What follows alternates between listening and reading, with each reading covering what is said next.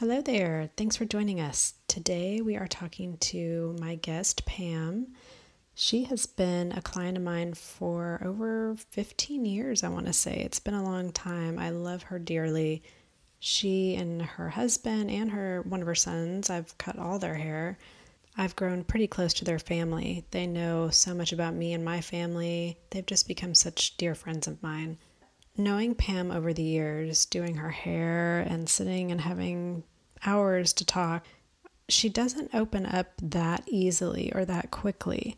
So when she reached out to me and wanted to tell her story, I felt more than honored that she wanted to share this. It's a heart wrenching story about addiction, love, drawing boundaries, and taking care of herself, making tough decisions.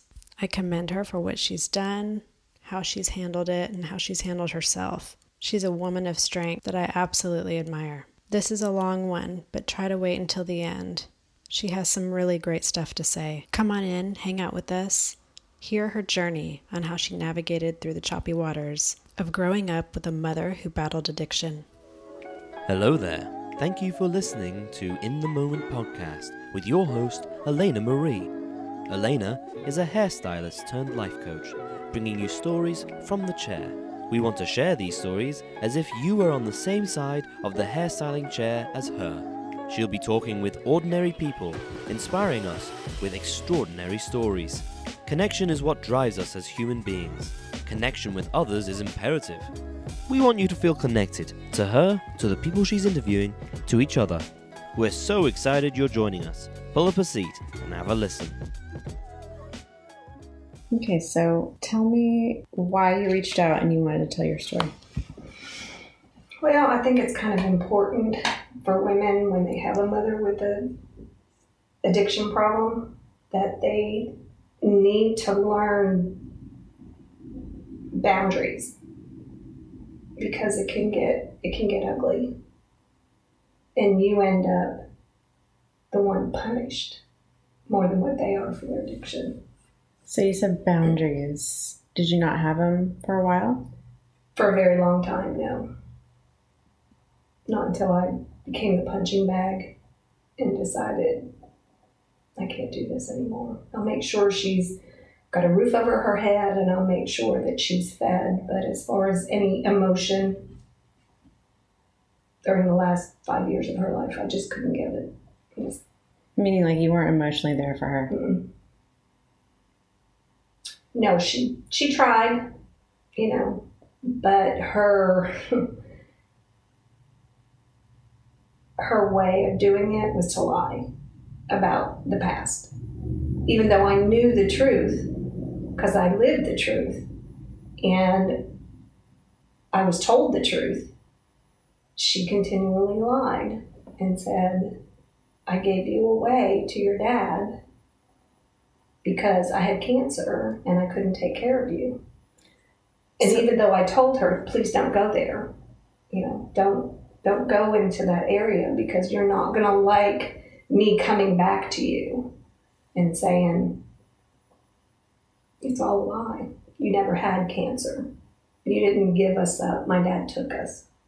So let's go from the beginning then, because that's a lot right there. Tell me what it was like. Start from the beginning. My parents were very young when they married. My mom was 16 when she got pregnant with my brother, and my dad was like 19, you know, just started college, and they ended up pregnant. And my brother came along, and then I came along three years after him. And at the, I think my earliest recollection of anything was my parents had divorced or separated, whatever it was at that time. And my brother was in school. And so my mom lived in this little apartment, and my dad, on his way to work, would stop at uh, the apartment and make sure that she was up and have my brother ready for school. And he couldn't wake her up. I remember sitting at the end of the bed, and he couldn't wake her up. And she had gotten up and opened the oven because the oven was gas and turned it on to heat the apartment and then passed back out and went back to sleep. But I remember my dad. How old were you here? Three. And but I remember my dad breaking the window in the door and reaching in, unlocking it. And honestly, that was the last time I saw her until I was about 14 or 15. Because my dad took us, we lived with my grandparents who were totally amazing. Um, my grandmother um, and my grandfather were just wonderful people. But my dad, from that day on, he always was my hero.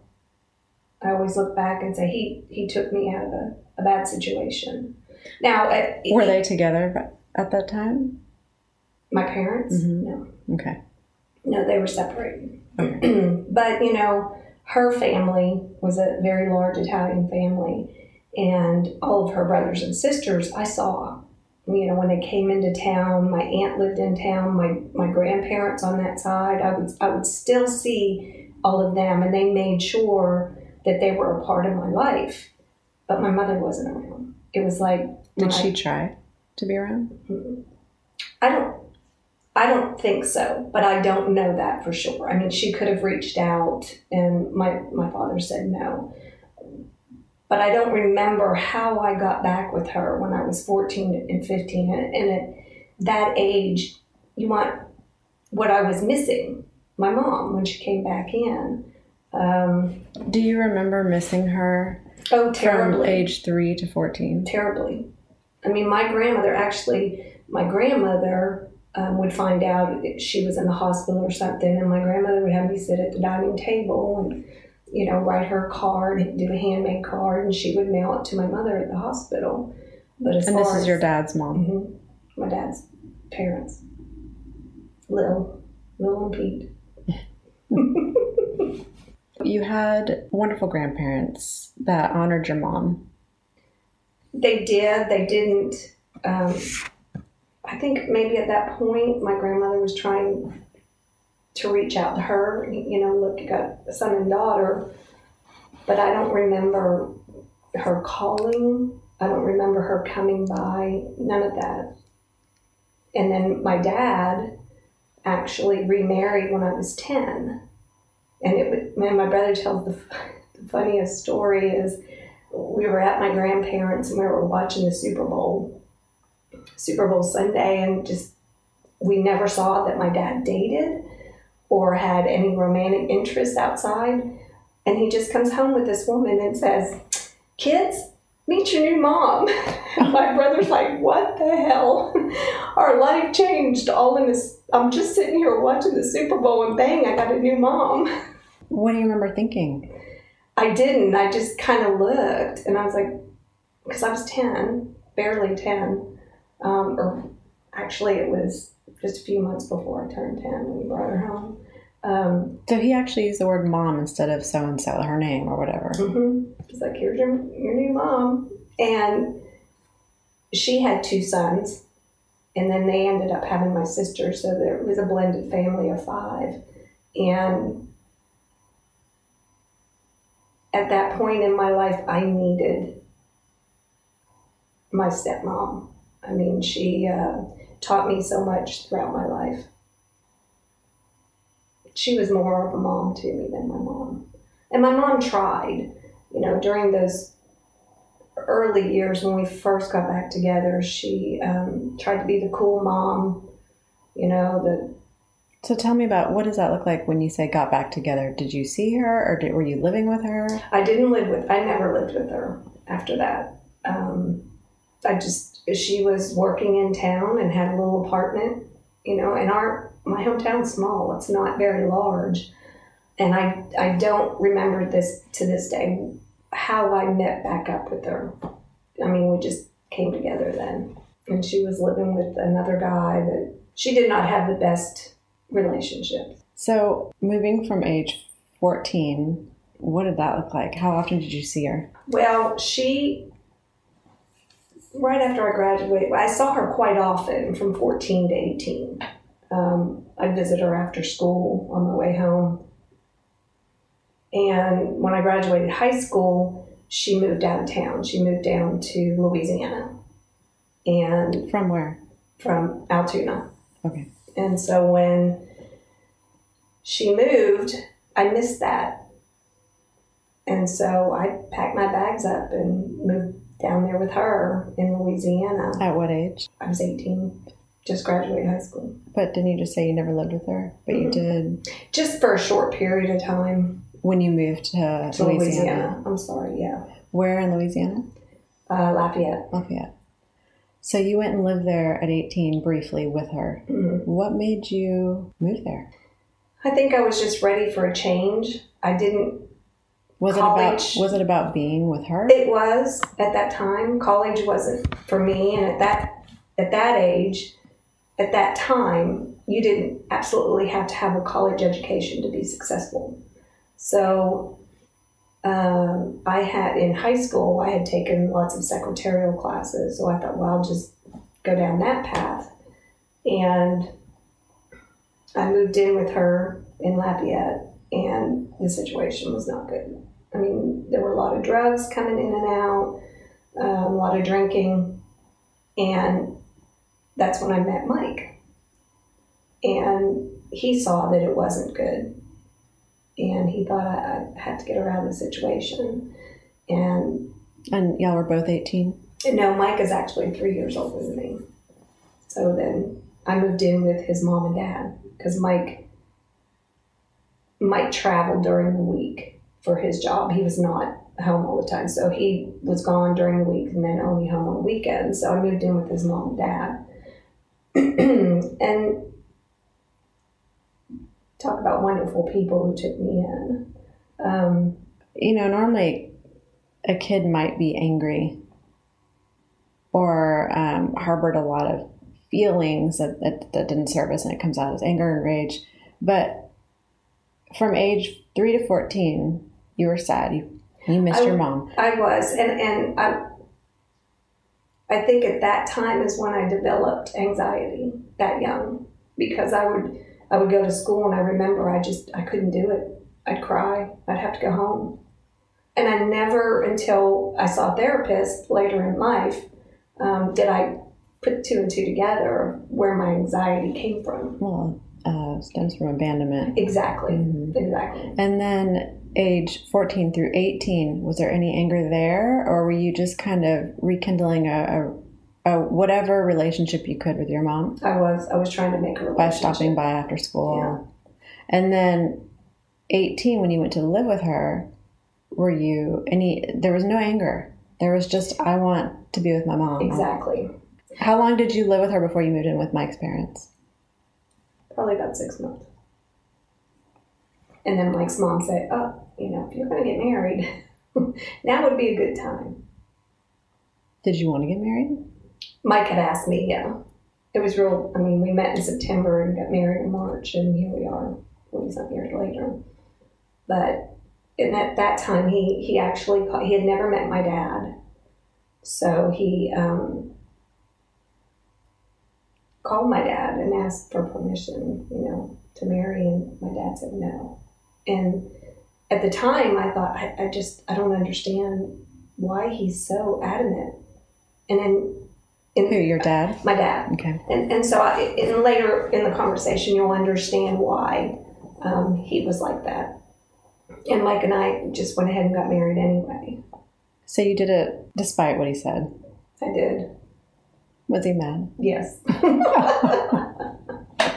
he was not happy for a long time, but he, once he met Mike and really got to know him, it changed, and it gets a little better.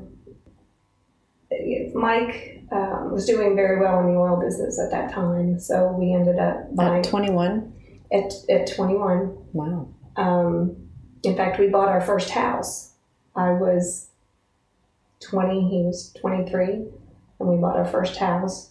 And I remember, you know, door to door salesman at that time coming to the door, and I'd open the door and they'd say, um, Is your mom and dad home? and I'd go, Well, no, I own the house. And they were like, Yeah, no. And then a few years later, the, in the 80s, the oil business tanked. And so Mike had no job, no money coming in. We bought a trailer, put it in the back of Mike's parents' house. because they lived on a little bit of acreage, five acres at Did you have to sell your house? Mm-hmm. Had to sell our house, and we went from um, making back then over a hundred thousand dollars a year, you know, Wow, twenty twenty three to zip nothing. Did you have any money saved? We did have some, yeah, but we bought the trailer, and then Mike tried to start another business down there, and it just wasn't working. Things were dead, so he went to Denver first looking for work, and then he went to Dallas. And when he came to Dallas, my brother in law's ex wife lived here. So they stayed with Nancy for a while and and then I ended up moving up here and we started life up here in Dallas and After you left and got married, what was your relationship with your mom like? it got a little bit better, um, but I kept her at arm's length. How did it get better? Um, because I wasn't, we weren't with each other all the time, living together. So it, it made a little bit better. And I wasn't, Let me ask, how was it bad? Like, obviously, there were drugs in and out. You didn't feel safe. You weren't comfortable. But were y'all fighting? Were you? What did that? What did that look like? and that's, that's the funny part. We never screamed and hollered at each other. It was, it was, it was kind of sad to sit back and watch her do that. But then at that age, I'm thinking, oh, this is fun. You know, smoke a little pot, do this, you know, with your mom. That's pretty cool. Until I went, you know, I'm, I don't want to go down this path of the same path she is on right now. That's just not me. It's not how I was raised with my grandparents and my dad and my stepmom. That is not who I am, and that's not who I wanted to become. So that's why I had to distance myself at that time with her. And when I moved in with Mike, I there was a separation, and then I could deal with it because I wasn't seeing it every day. I wasn't seeing her smoking or doing whatever she wanted to do at the time. And and her relationship with the guy she was living with was not good. He was an alcoholic, and when he drank hard liquor, he became violent. And With her? with her, yeah. He never did with me when I lived with them, but he did with her. And I felt my entire life I was always bailing around. In what way? Well, after the oil business, Mike and I moved up here and we wanted a family. And I, after eight years of trying, because very early on I had lost my first baby, so Mike and I came here um, and I found a doctor that, that helped uh, Mike and I get pregnant. And I had my pregnancies were not well; they, they didn't go real well. I had to um, had to go on bed rest with uh, my oldest. He was let's see, I was seven months pregnant, and so Mike had to work, and he said, "I don't want to leave you by yourself. Let me move your mom up here to help." And I said, "Okay, as long as the boyfriend didn't come with her." you know, well, she can live with us and help take care of me because I couldn't get out of bed. Why would Mike think to have your mom come help you when he knew what she was like? That's all we had Okay. at that time. I mean, Mike's parents couldn't do it, mine couldn't do it. Um, so he moved her up there, and it was, She was more or less a friend that could come stay with you. yes, but she ignored me. She didn't help. She was downstairs and ended up, Benny came with her, and she ended up stoned all the time. So the, I'm her boyfriend did come with He her. did. He, he followed her up. I was up in bed and Mike would come home and I said, you know, I tried to get her to do things and she was too busy downstairs doing whatever she was doing. So then she, they, she moved out. It didn't, it wasn't even, didn't even make it till birth of my older son. And she moved out. And then because I had such a good relationship with my grandparents, I wanted Jacob to experience that. And she ended up by herself and she started working a job. And the boyfriend's gone. He's no longer there. And she started, or so I thought, get her life together. And so she wanted to have more time with her with her grandson. And I said, okay, we'll try it, but it's got to be supervised. I'm not just going to hand them off to you and go back home. And it, and it worked well. Who supervised you? Yes, Mike and I were always around when she was with them. But And how did she do? you know, she did well. My my boys have amazing stories that they tell about their time with her.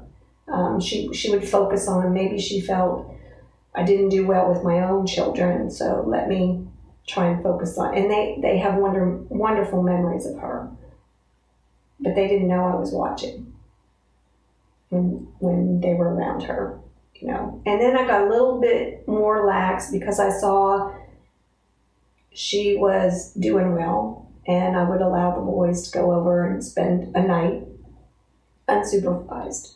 And then it came to light that she was hiding it all. She was hiding her drinking and hiding whatever drugs she was doing, whatever pills she was taking. She was hiding it all. And I thought, okay, I need to change this up a little bit. And you now, if you want to see the boys, have to come to my house and sleep here. The boys are no longer going to go over there. And that worked out for a while. How old were the boys at that mm. age? They were in grade school. But then, you know, Mike would be driving home from work and, and you couldn't buy hard liquor in Collin County, so he would stop in Dallas and pick up. He liked Crown and Coke every once in a while. And he would buy Crown, and we had a little small little liquor cabinet. And my mom would come for like two or three days, and then we'd take her back home. And he'd go to make, a few days later, he'd go to make himself a drink, and the whole bottle was a skim at the bottom. And in two nights, because she didn't do it during the day in front of us, she waited till we all went to bed and then she would do it. And I was like, okay, I mean, she's hiding it from me, she's lying to me about it. And she wasn't a well woman. She, I mean, her, her family had a history of heart disease, so she was always calling, I'm at the hospital, you know, can you do this? Can you do that? Can you come? And for a long time, I dropped everything. When she called and said I'm in the hospital, I'd go.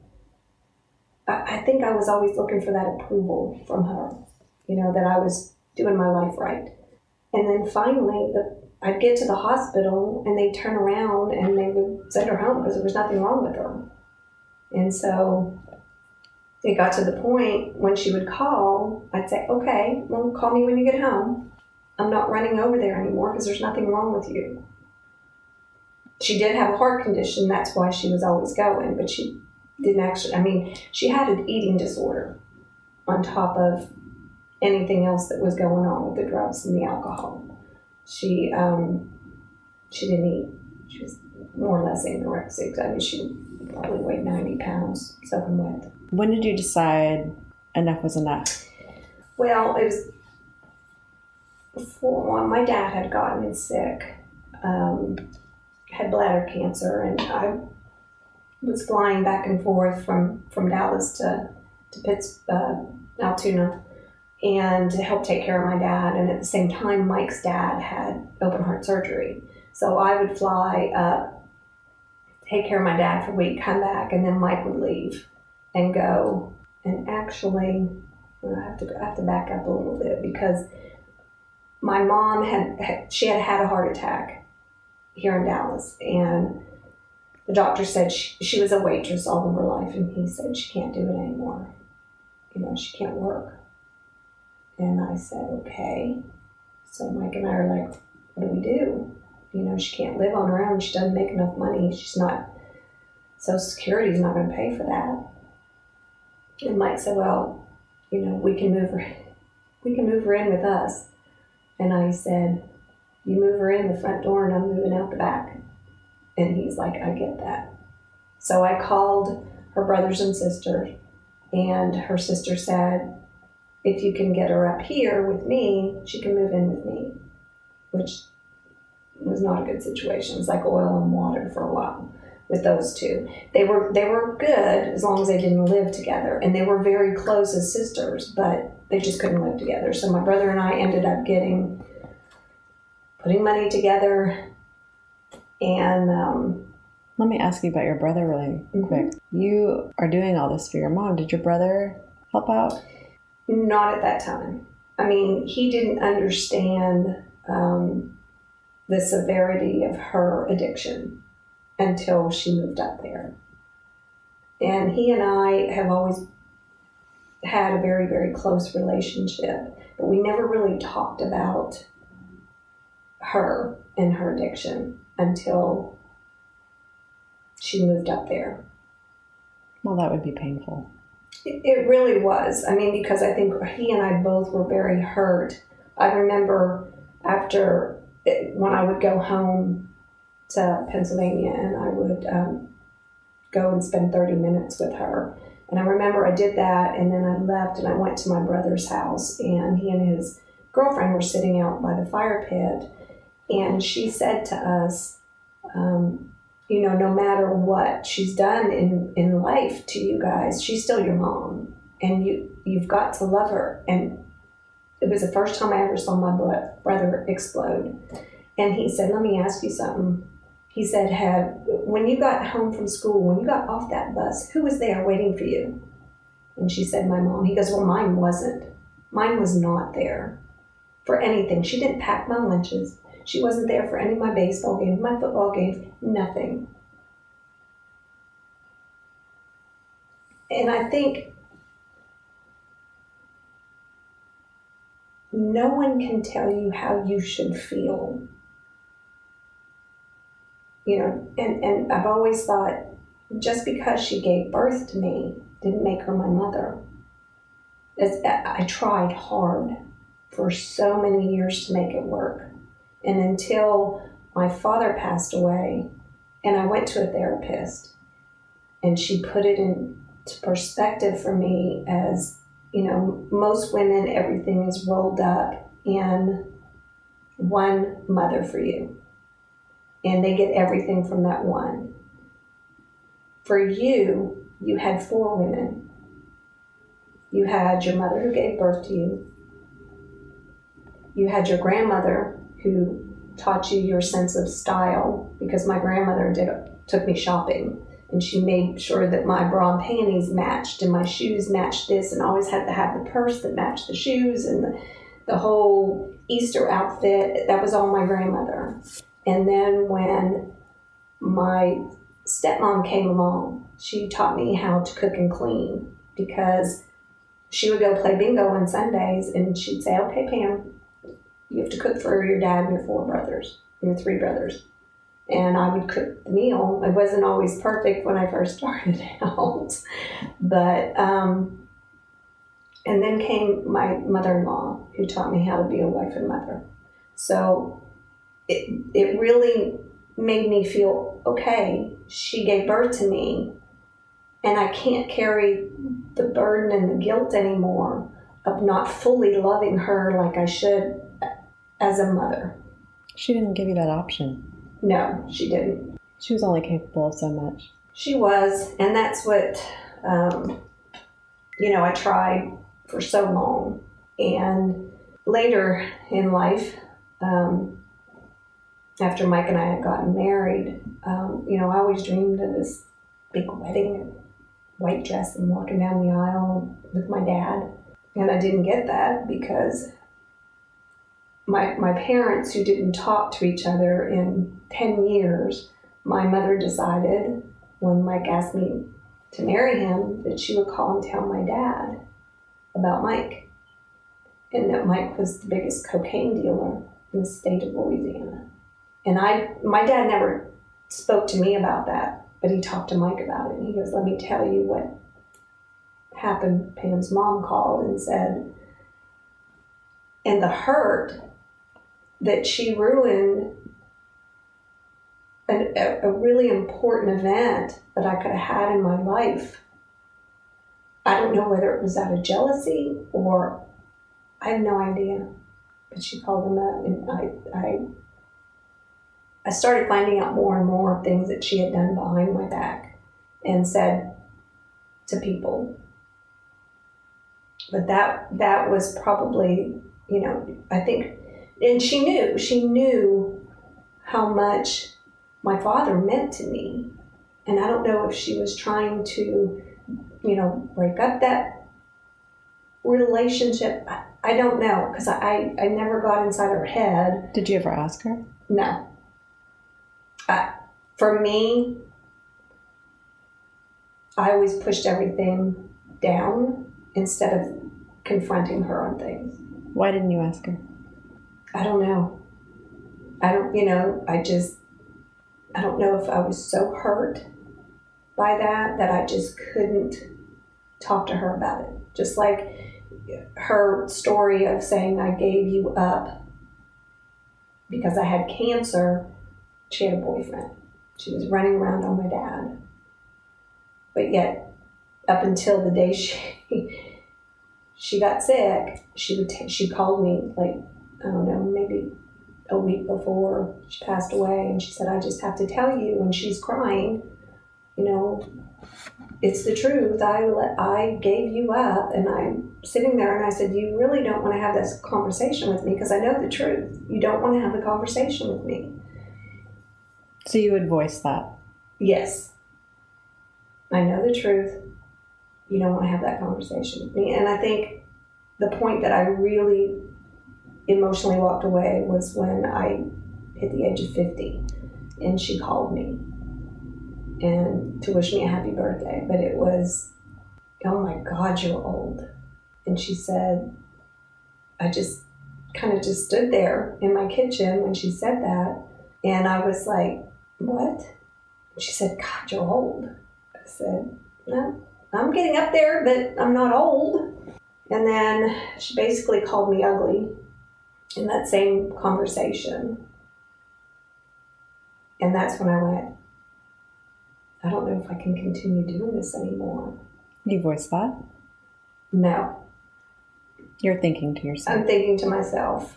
Um, and there were times after that um, when I had a problem with the mammogram, and I had told my brother, I said, I have an issue. I got to go back. And I said, but please, whatever you do, do not tell mom. And he told her. and she called me, and a few days later, Why didn't you want her to know? because I didn't want her to know. I just I just didn't want her to know anything that was going on with me at that point. Um, this was after my 50th birthday. Um, and she called me and she said, So, do you have cancer? I said, No. She said, Oh, thank God, because you look funny with no titties. Wow. And Mike is like, She said, What? I'm like, Okay, I'm, I'm done. And, I, and that's when I told my brother, I said, I, I can't do this anymore. I, I just let me know if she needs rent money or she needs food in her refrigerator, but I just, I can't do it. I think the comments of, gosh, you're old, an ugly comment, you'd look funny with no titties, like that's all about her. I, you know, with with her and her her addictions, I never knew what was going to come out of her mouth and how it was intended. She couldn't me. be trusted. I mean, No. period. No, With you and, and who you are and your heart, and uh, she's never been able to be trusted. No, and I think for me, um, once I had children of my own, I I knew in my head I'm going to do a 360 and do the complete opposite of what she's ever done, and always be there for my kids. I'm not the perfect mom, but I think my kids turned out to be pretty pretty good adults these days. Um, but I didn't have that guidance from her. I mean, she, you know, and I'm sitting here and honestly, she had some great qualities about her too. I mean, it wasn't all bad. What were those? She loved her grandkids unconditionally. She was there for every grandparents' day. She was there for their plays. Um, but then she would ghost. And we wouldn't hear from her for three months. And I'd call and I'd call and I'd leave messages. And that's when I knew she went into a dark place. Mike and I always knew that when we didn't hear from her for two to three months, and that's when my brother would get upset and he'd call me and he'd say, I can't reach her. The kids are leaving messages for her. And I said, She's in a dark place. I always knew three months she was in a dark place. You had that connection to her. Mm-hmm. I knew after all the, I, I was the one that was always there. And I, I was, I, I was always there for her if she needed anything, if she needed her rent paid. Um, I So physical stuff or emotional? Or would she even go emotional? Of crying or saying if she was sad about something? No, you know, and, and I, as a, as a woman, I still feel a little guilty that I should have done more to help her with her addiction. She would never admit it She would never admit what. that she drank. She never admit she took pills. How do you think you could have helped her? I don't know. Get her into a program, something. I remember one time, um, she was living in Altoona, and her um, her brother called me, and he said, um, "No, no. What happened was my brother called me, and he said, Mom's landlord." called and said there's something wrong with her. Can you? I'm driving to Baltimore for business. Can you call her and see what's going on? So I called her. She was slurring. I mean, and we're talking, you know, nine o'clock in the morning. She was slurring her words, and she was, you know. I said she just needs to sleep it off. So I told her, I said, go back to bed, and I'll call you later. So her brother called me um, midday, and he said, I, I, "There's something wrong with your mom." And I said, "She just needs to sleep it off." I'm telling you, I've been down this road. I don't know how many times with her. I know the pattern. And so then he ended up calling me at around five o'clock that afternoon, and he said she's still slurring. I think she had a stroke. He said, "I've called an ambulance," and I said, "Okay." So I called her and I said, Look, there's an ambulance on its way. Stay with me on the phone until they get there. You know, they're gonna they're gonna check you out. You're slurring. And she's like, Okay. And then she started talking random stuff and then paramedics showed up at the door and I said, Okay, let them check you out, but hand the phone over to one of the paramedics and let me talk to them. And I said to the paramedic, you know, three things could be happening here. I said she could have a stroke, she might have taken too many pills, or she's drinking. And he said, Oh, she ain't had no stroke. And I said, Take her. And they took her to the hospital, and she ended up in the psych ward because she was taking too many pills and forgot how many pills she was taking. So I said, Just keep her there, you know, get her back on the right track. I mean, here I am in Texas talking to paramedics, trying to get, I, you know, I don't know. I don't, maybe I could have helped her a little bit better. Maybe I could have been a better daughter. But I had to set boundaries because it was affecting me emotionally. But you'll always feel that guilt when they're gone that you didn't do enough. So you didn't think you did enough? Probably not. She always put the guilt on me. So maybe I'm still feeling that guilt even though she's gone. What good did you do? Oh Lord. Um I always made sure she had a roof over her head, food in the refrigerator, rides to wherever she needed to go. I went to doctors with her. I'd show up at the hospital. But she always told me I don't drink anymore. I quit. I don't drink anymore. I don't take pills anymore. Why do you think she wouldn't want you to know? Because she didn't think she had a problem, Because that would be admitting, that she wasn't perfect. and that's painful. Very much so. I mean, I realize um, she did not have the best, you know, getting pregnant at such a, a young age back in the 50s, you know, late 50s. I'm sure that, and then I don't know, I don't know if she really loved my dad or if it was just because she got pregnant, but I guess there was uh, some sort of relationship there because they had me. And I think, honestly, for me, I didn't know what to do, I didn't know how to handle it. The entire time? I think so. You know, I think part of me wanted to believe that she was telling me the truth, that she wasn't drinking and doing drugs. But I remember after she moved to back home and she had this, you know, little apartment and she you know, watched TV, she had everything taken care of. And she'd say, I'm out of my nerve pills. She called them nerve pills. I'm out of my nerve pills. Oh my gosh, oh my gosh. And I said, What do you have to be nervous about? What what in your life is nerve makes you nervous? You've got food, you've got a roof over your head, you watch the trashy TV all day long. And I guess it was just the addiction part that she would panic if she got down too low on her So you're feeling like you didn't do enough. So what does it look like of someone doing a really poor job with her? Well, I think I think for me my entire life I still wanted that mother daughter relationship and to look at a lot of my friends even today that have a special bond with their mom.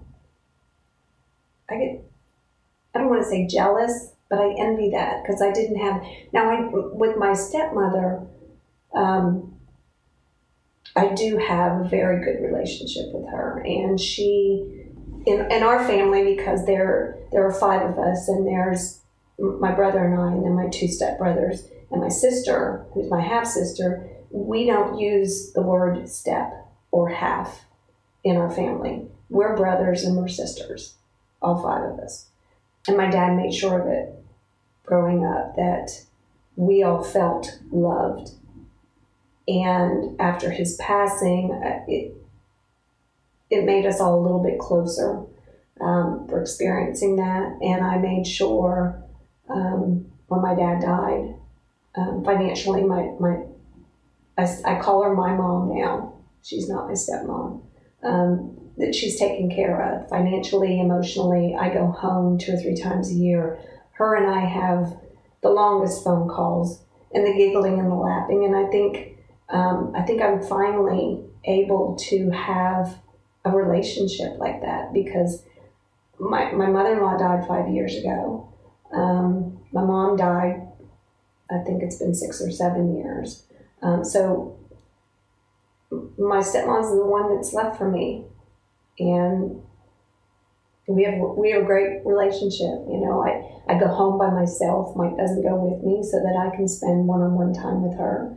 And we giggle and we laugh in our pajamas at you know in the early morning because she's not an early riser. So when she does come out of bed we're drinking coffee and gossiping. And i finally found a little bit of that with her. I never had that with my mom.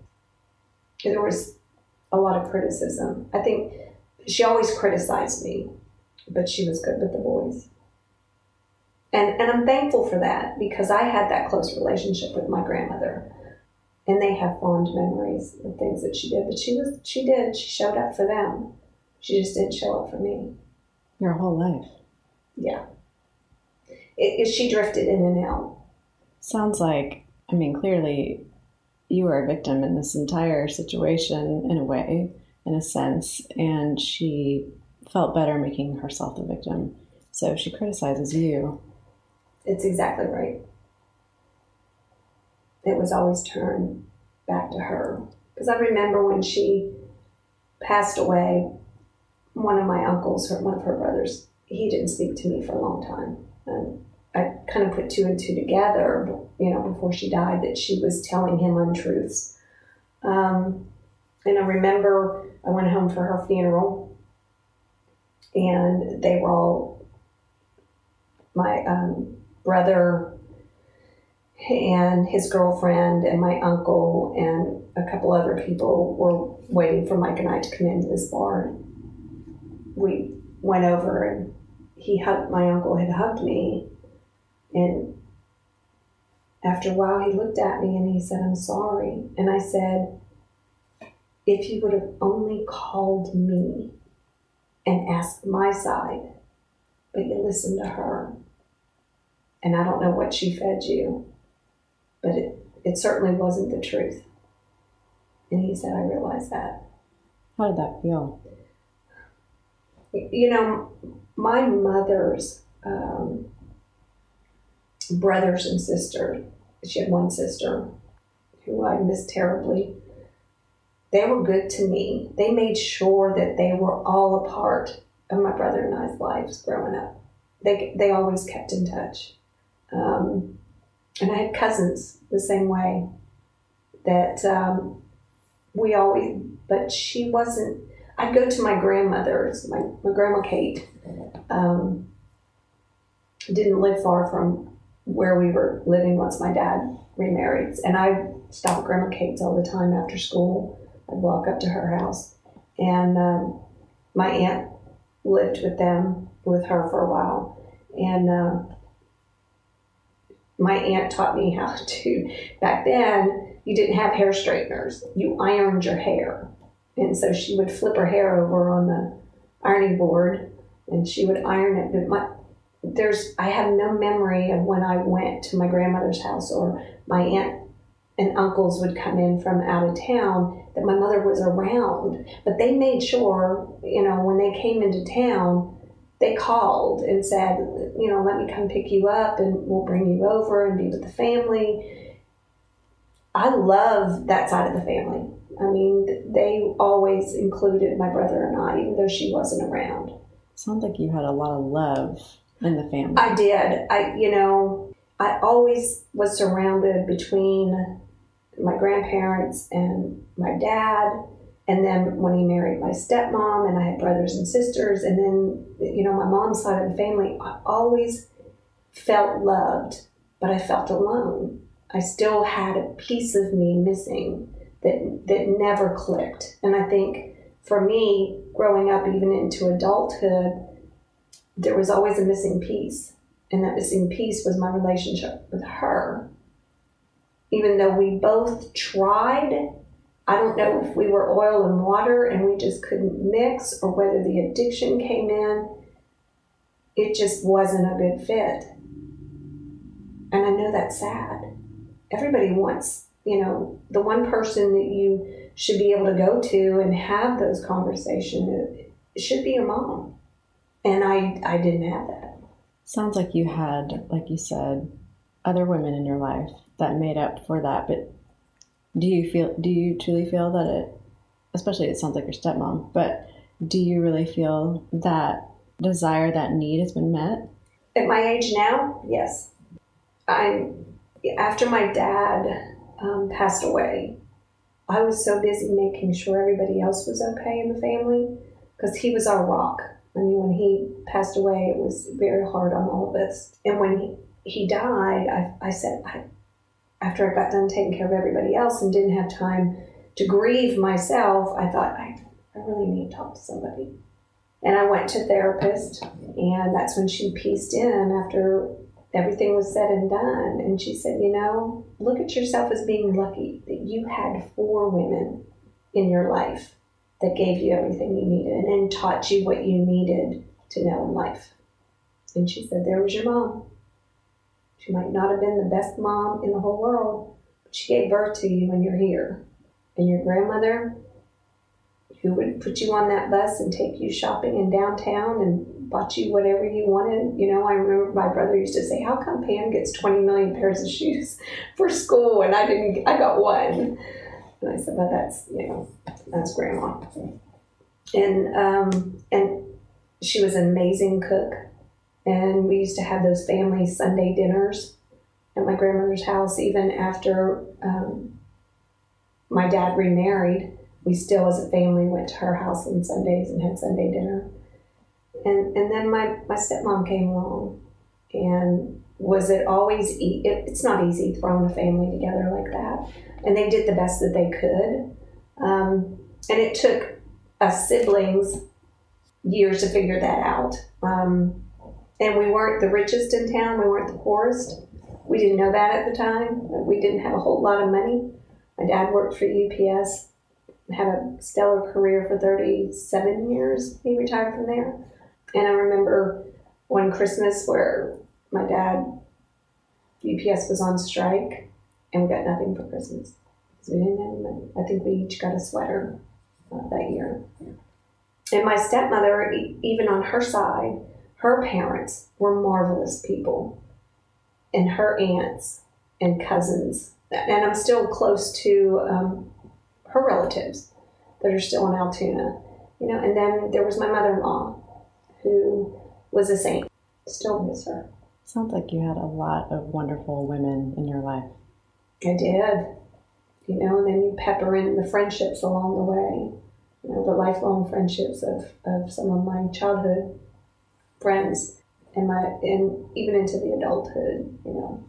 You, you pick different tribes you know, because you have certain women, you know, you've got this group of women, you've got this Mhm. group of women, and they don't actually come together Mhm. all at the same time. But there, are, there are certain needs with certain groups that I get fulfilled with. Absolutely. I always say I'm a floater. I am too. I love having different groups. Yes, Um, and then I have individual where it's just one-on-one relationships. absolutely. They're so important. Yeah, I mean, um, We grow through those connections and and, and heal. and with some of those, um, they've been able once I've shared my story because I, I I don't share a whole bunch. People know that it was a rough growing up. I don't I don't want to say I had a I didn't have a bad childhood. I just had a missing piece out of my childhood that affected me emotionally when I would go to school and those nuns. I'll never forget going to going to school uh, we were raised Catholic and went to Catholic schools all of our lives, and I couldn't eat lunch. There were days my stomach was just so messed up, and it's just anxiety and nerves. And one of the nuns sat there after all the kids had left the cafeteria and sat there and said, You're going to eat every bit of this. And I had to sit there. I was there for hours That's horrible. hours I was sitting there. And she said, you, but what she was doing is she knew my situation. She was trying to get nourishment in me. And she's like, You've got to eat. You, you've got to eat. I don't know what I think about that.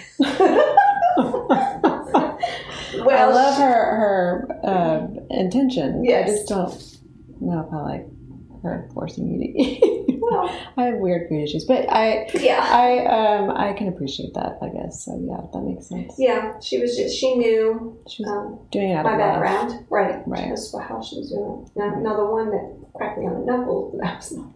Yeah, we won't talk about. Yeah. It's another podcast. Yeah, she gave me crack on the knuckles, and then the next day she gave me a box of candy for my birthday.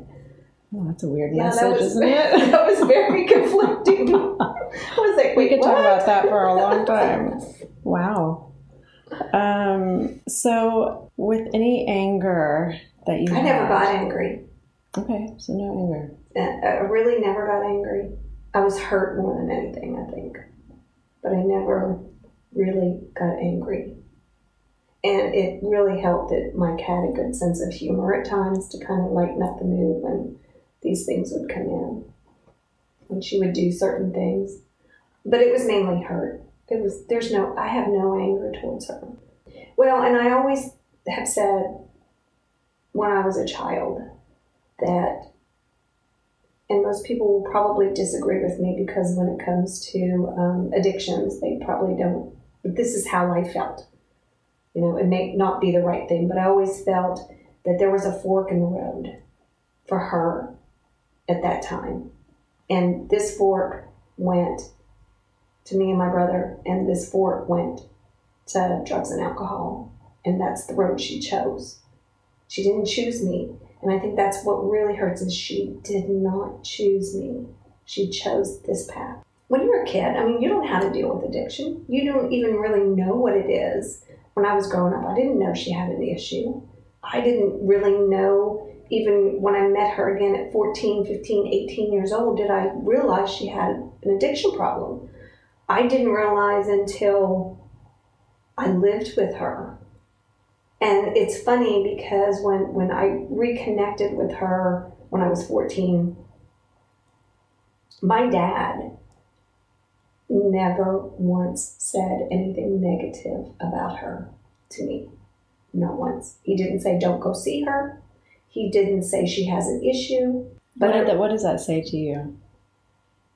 What does that say to me? Mm-hmm. Well, he was a great man if he could keep his mouth quiet. And but why? he wanted great? me to find things out for myself, and exactly. I did. And exactly. he told me that later he trusted in life. you yes. to make your own decisions yes. of your mom.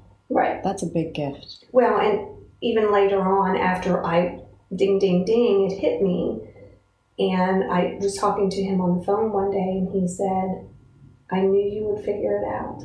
you had to see it on your own. I couldn't tell you things. You had to see it on your own. I could not agree more with that. That's why I love that he didn't no talk trash about her and and my stepmother never did either. That's wonderful. Neither one of them have ever said, "Well, your mother this," or "You can't see her." Not once did they ever say that. You had a lot of healthy people in your life too. I did. I still do. Do you think your mother loved you? I do. I really do. Um, she just didn't know how to show it right. Do you think she did the best she could? Yeah, considering you know her her inner demons and her struggles, she did the best she could, and that's what I have to look at. Is that's all she could give me. That was all she could give me, and I have to make peace with that because she didn't have anything else left. Have you made peace with her? Mm-hmm. It took me a long time, probably. She died about six years ago, so um, I think I remember when she was in the hospital and my uncle had called and said, you know, I don't, they don't think she's going to make it. And I had told him at that time, please hug her and tell her that I love her and I'll be there as soon as I can.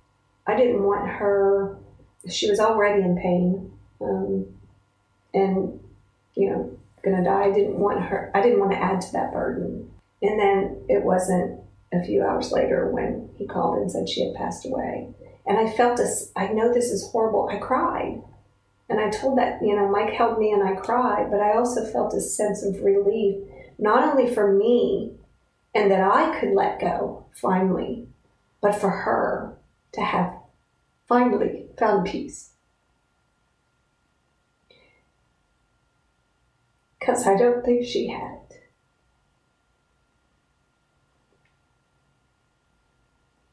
Sorry. I don't think she ever had peace. And I think at that time is when I could let go because she could find peace. Because um, evidently there was some demons in her that she had to turn to numb it. You know, and no matter the affection or the love that I gave um, could make a dent. I couldn't change it. I, I can't. I, we can, addiction is a beast. When you're on the outside looking in, it's easy to criticize me that I didn't do this and I didn't do that, and I'm not a, I'm not an expert at that.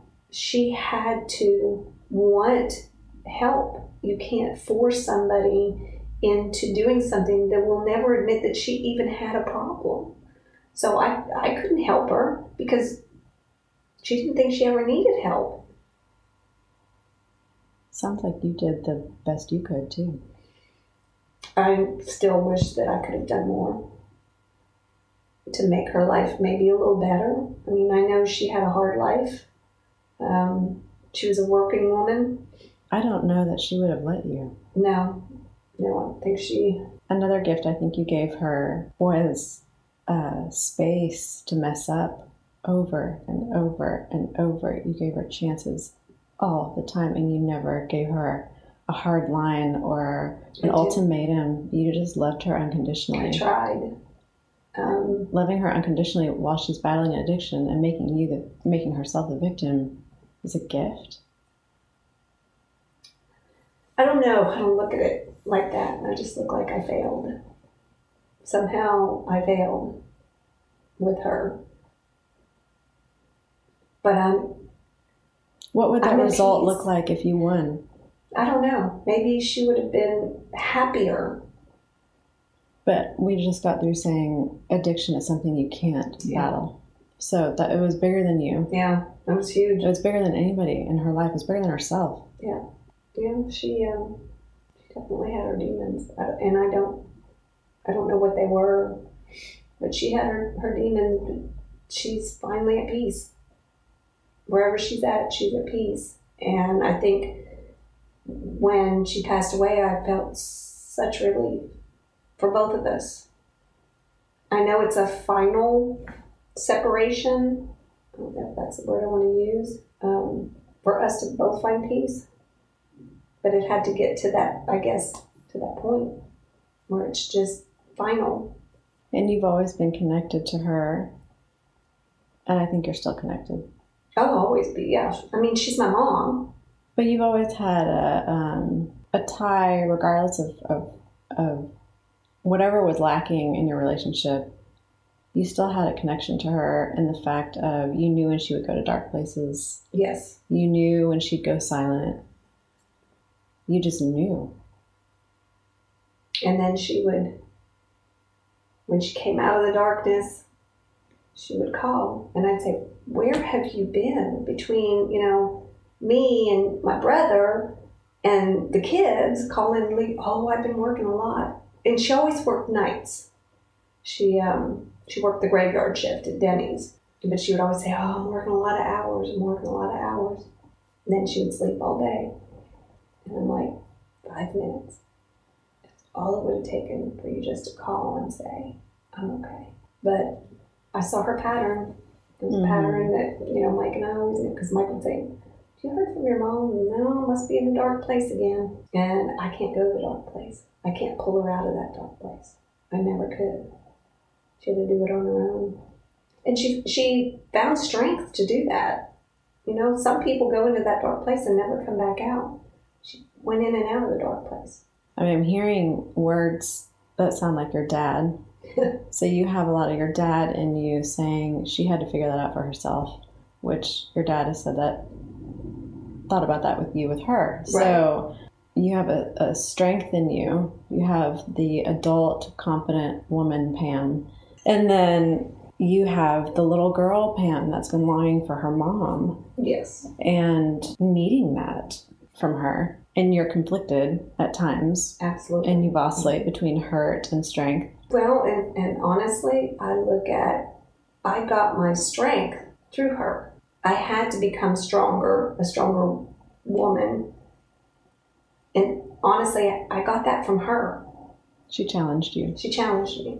She gave you that gift. hmm There's a lot that I got from her. not the addiction part.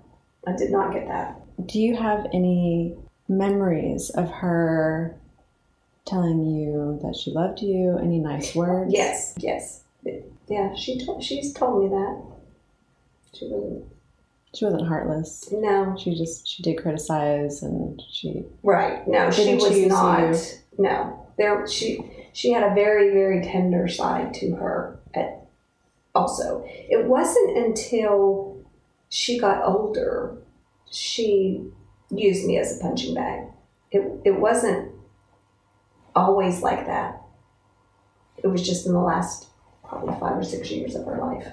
do you think that was a deterioration of maybe aging in her brain and And she was, you know, addiction? it, and she was she had told me she had quit drinking during those years um, and i remember mike and i had gone for thanksgiving at that time and we went down to visit her, and it was two o'clock in the afternoon, and she was still in her pajamas, and she was getting out all this Christmas stuff to decorate her building,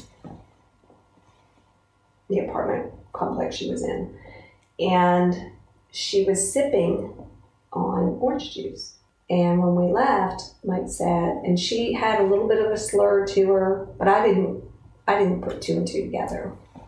And when we left, Mike said she had vodka in there. No one sips orange juice like that. She had vodka. Okay, that's why she was acting a little out there, and I didn't put it together.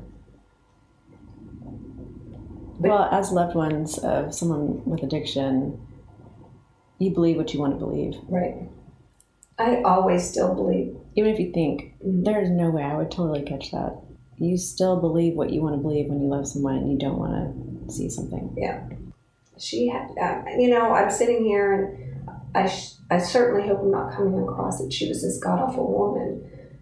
She had, she did the best she could with what she had inside. For me, she just didn't show up. For most of my life, she didn't show up. And as a little girl, it hurts. Even as an adult, it hurts.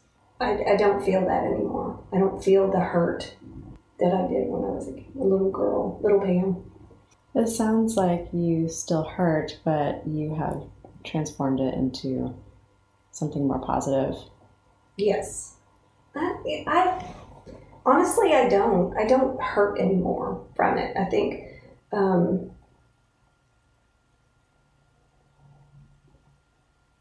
if I let that go. When she passed away, I had to let it go. I couldn't. I didn't. You know, and it's funny because my relationship with her never affected my relationship with anybody else. I didn't ever let what she did to me did I ever turn around and project it out to my kids or to Mike. Um, I never let that let that get to me that far to where it would make That's huge. yeah, I never projected it out. I have not learned that gift. It's many years in the in the making. Um, That's really difficult to compartmentalize that yeah, and keep it over here. yeah, I did keep it over here. I mean, did I get frustrated and cry around Mike? Absolutely. Well, that's different. You're sharing that with your partner. yeah, we shared that, and he he saw a lot. Um, We all were kids when you got married. Yes. Yeah. we were tiny little. He lived it with you. Oh, absolutely. And you know, there are two heroes in my life. One was my dad when he took me and got me out of that situation because I don't. Even my brother and I, we, we talk about what would our lives have been had Dad not come in. Where would we be? Would we both be as successful and have these amazing kids? I don't know. I mean, and I, I, I'm glad I didn't have to find out. You know, I'm glad my dad did come in and say, you know what, I'm taking charge now. And back then, think of it, in the in the '60s, no judge was giving custody of kids Yeah. to the dad. It always went to the mom, regardless. Regardless. So, you know, maybe I don't know the story. My dad never talked to me about it. Maybe he did go in there and scoop us up, and maybe my mom said that that probably would be better. Sounds like maybe they, they didn't even need to have a discussion because you, you said your mom chose the, the other That's how. I feel. Yes. She chose the path of least resistance, which Right. was drugs and alcohol. Right. Because getting you back and your brother back, It wasn't. it's fun. hard work. Yeah. She can't be a good addict. No, and you know what? And she was so young. Mm-hmm. I mean, she had my brother when she was 16. I came along three, so let's just say six years later, she's 22. She's a baby. She's still a baby, you know, and she's got these two kids. Maybe that's where she, her breaking point was, is that I, you know, I can't raise two kids. I'm, I'm only 22 years old. Well, she couldn't even take care of herself. No. You know, and then, you know, my dad just put his head down, went to work, and made a living, provide for his kids. Moved on. Did what he had. Until, you know, he remarried in 1970, and um, I was 10. And actually, we all didn't move in together right away as a, as a family until they could find a house. And so I continued to stay with my grandmother for a while after that. And I always went weekends, even after we all had a big house together. I always went back to my. I always went back to what felt like home to me, and I'd go to my grandmother's and spend the weekend because all my childhood friends were still in the neighborhood. So we didn't touch on the boundaries that you made for yourself uh, regarding your mom. The boundary came in when my 50th birthday, when she called. But what did the boundary look like for you? I didn't put any emotion, no more emotion. I will give you roof over your head, I will give you food, but don't call me crying. Don't call me wanting to be best pals. I, I that's where I cut it off. There was What again? What does that look like? Did you not answer the phone when she called, or sometimes I did not, and if I did, it was very short conversations. you kept it black and white? hmm Yes and no. Yes, no, yes. yes and no answers. You didn't get emotional with her. You didn't dive in. no, no, and I didn't offer She became a family member. distant, a Yeah. distant cousin. distant Yeah. cousin. Yeah. Yeah. I just I had to. Were there tears there with cutting that off? No, there were tears for the words she said to me, but there was not. Um, You were just done. yeah, it took a took me a lifetime. That was a shift. it took a lifetime for me to finally come to terms where I, I it was okay for me to to not totally walk away, but it was okay for me. It took me that long to figure out it was okay for me to set those boundaries. You gave yourself permission. Yeah, I wouldn't do it before because I always thought it was going to get better. I think you came to a, a place of surrendering and acceptance that she will not be the person you want her to be No, as a mother. no, And you let go and you took care of you. I had to. I was still raising, you know, two kids and you know husband and Mm-hmm. you know business. family. Yeah. Mhm. I mean, I my core was more important at that time than to take care of this over here. I I tried taking care of that over there. It wouldn't it wouldn't heal. It wasn't serving you. In order for me to be the best person, the best wife, the best mother, the best friend, and to have other relationships, I had to let that one go. I had to give up one to save the rest. That's pretty profound. but it makes sense. I, I do a lot of mulling in my brain, right? especially at three o'clock in the morning when I wake up, and As we all do. mhm, that's when I do my best praying. Hmm. Yeah. Well, thank you for sharing your story. Thank you for having me. I loved hearing it. Hi everyone, thank you so much for listening to In the Moment podcast. We value our listeners and want to hear from you. If you'd like to be a guest on our show or would like to sponsor us and watch us grow with more guests, more airtime, and more interviews, you can visit our website at www.elenamarie.org. If you or someone you know are in need of life coaching, you can visit us on the website and go to the Contact Us page and fill out the inquiry form. You can also reach out to Elena on social media. Her Facebook is Elena Marie and her Instagram is at Elena Marie Life Coaching. We thank you again for listening to In the Moment podcast. Until next time.